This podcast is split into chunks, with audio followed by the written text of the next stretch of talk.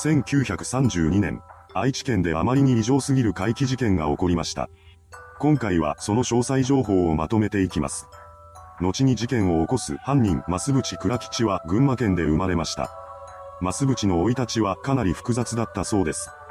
何でも、彼の母親は前夫との間に3人の子供を設けながらも、家族を捨てて愛人の元へと向かうような女性だったらしく、増淵はその愛人との間に生まれた子供でした。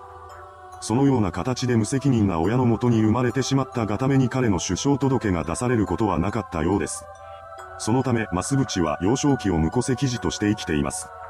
結局は12歳の時に事情が役所に知られ、そこでやっと戸籍を取得したそうです。少年時代の増淵は神や仏を信仰し、死後の世界の存在を信じているような子供でした。そのまま成長していった彼は和菓子職人になり、東京の浅草に自身の店を開いています。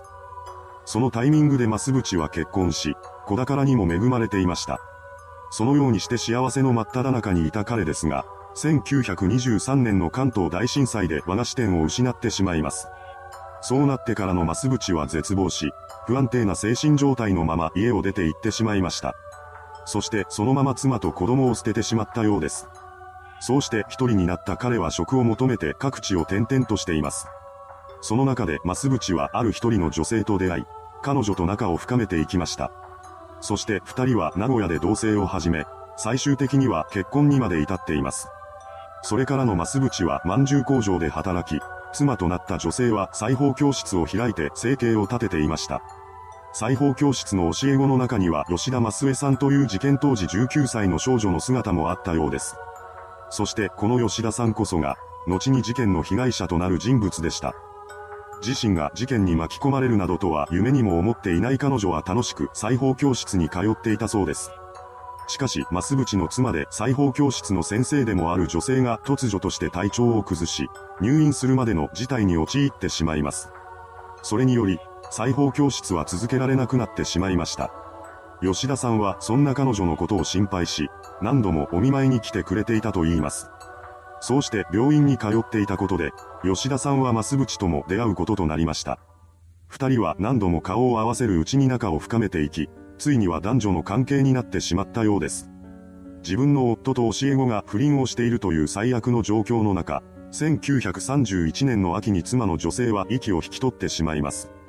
これが相当なショックだったのか、増淵は不倫関係を断ち、新たな人生を歩もうという決意を固めていました。それからの彼は勤務先の工場を辞め、12月には東京へと向かっています。ですが、そこで想像していたような生活を送ることはできませんでした。内気な性格だった増淵は知り合いのいない地でうまく生きていくことができず、転職につまずいてしまいます。結局彼はすぐに諦めてしまい、わずか3週間後の1932年1月14日には名古屋に戻ってきてしまいました。そうして帰ってきた増淵はすぐに吉田さんのことを呼び出しています。こうして二人の関係は再び始まりました。おそらく彼は妻を失った悲しみを吉田さんで埋めようとしていたのでしょ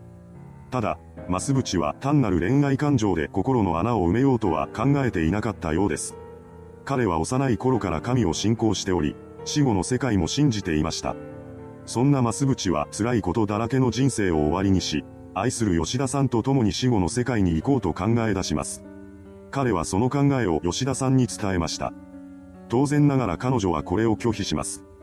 こうして拒絶された増淵は無理やりにでも自身の思いを果たそうと考えるようになってしまいました。そしてついには犯行に手を染めてしまいます。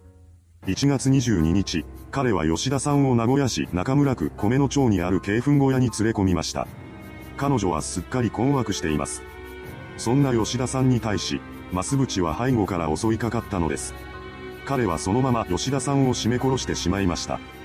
犯行後の増淵は冷たくなった吉田さんの体をバラバラにし、その一部を持って現場から逃走していきます。次に現場となった鶏粉小屋の戸が開けられたのはそれから17日後の2月8日のことでした。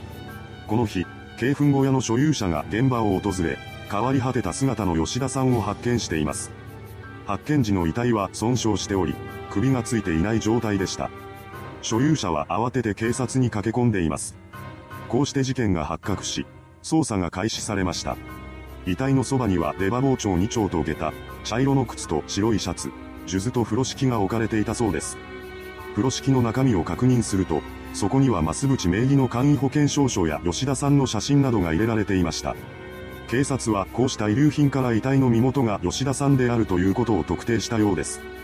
その上で生前の彼女に関する調査を進めていきます。すると、その中で吉田さんが40代の中年男と密会を重ねていたことが発覚したのです。その男の正体が増淵だということは間もなくして突き止められました。これを受けて警察は増淵を指名手配するのですが、その足取りをつかむことはなかなかできません。次に捜査が大きな進展を見せるのは2月11日のことでした。この日、犬山橋付近の木曽川で、事件現場からは亡くなっていた吉田さんの頭部が通行人によって発見されたのです。発見者は、木曽川に女性の首のようなものが浮いているとの通報を入れています。これを受けた警察は現場に急行し、川に浮かんだ頭部を引き上げました。ただ、その段階では頭部が誰のものなのかということは分かっていなかったそうです。それもそのはず、3日前に発見された胴体と同じように、頭部もかなりの損傷を受けていました。とはいえ、状態や時期から見てそれらが同一人物のものであるということは容易に推測することができます。警察は辺りの捜索を行い、吉田さんのものと思われる遺留品を木曽川でも発見したようです。これにより、発見された頭部が吉田さんのものだということが明らかになりました。警察は増淵への疑いを深め、彼の捜索を進めていきます。遺体の状態から、犯人の精神が異常なことは明白でした。確保が遅れたら新たな被害者を出してしまうかもしれません。そうした不安もあったため、捜査員は必死になって増淵のことを探し続けていました。捜査本部は連日何十人もの捜査員を調査に借り出し、現場の愛知を中心に増淵が立ち回った可能性のある東京や大阪にまで捜査の範囲を広めていたそうです。それからも徹底的な調査は続けられましたが、彼の行方はわからないままでした。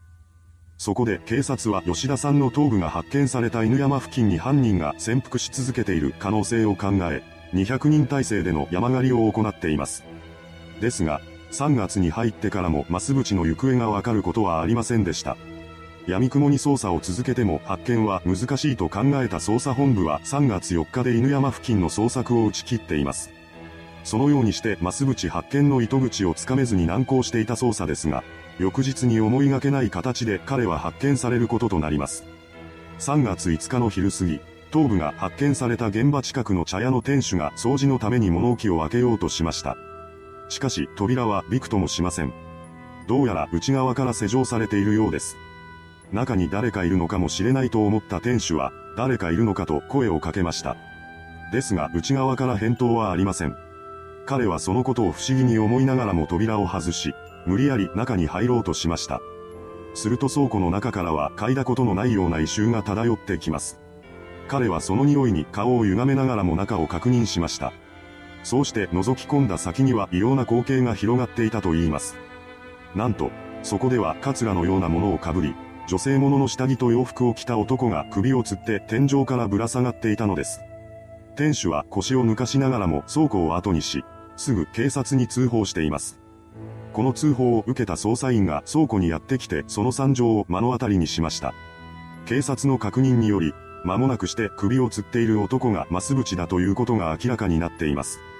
そして驚くべきことに、そんな彼が被っていたカツラのようなものは吉田さんの頭皮だったのです。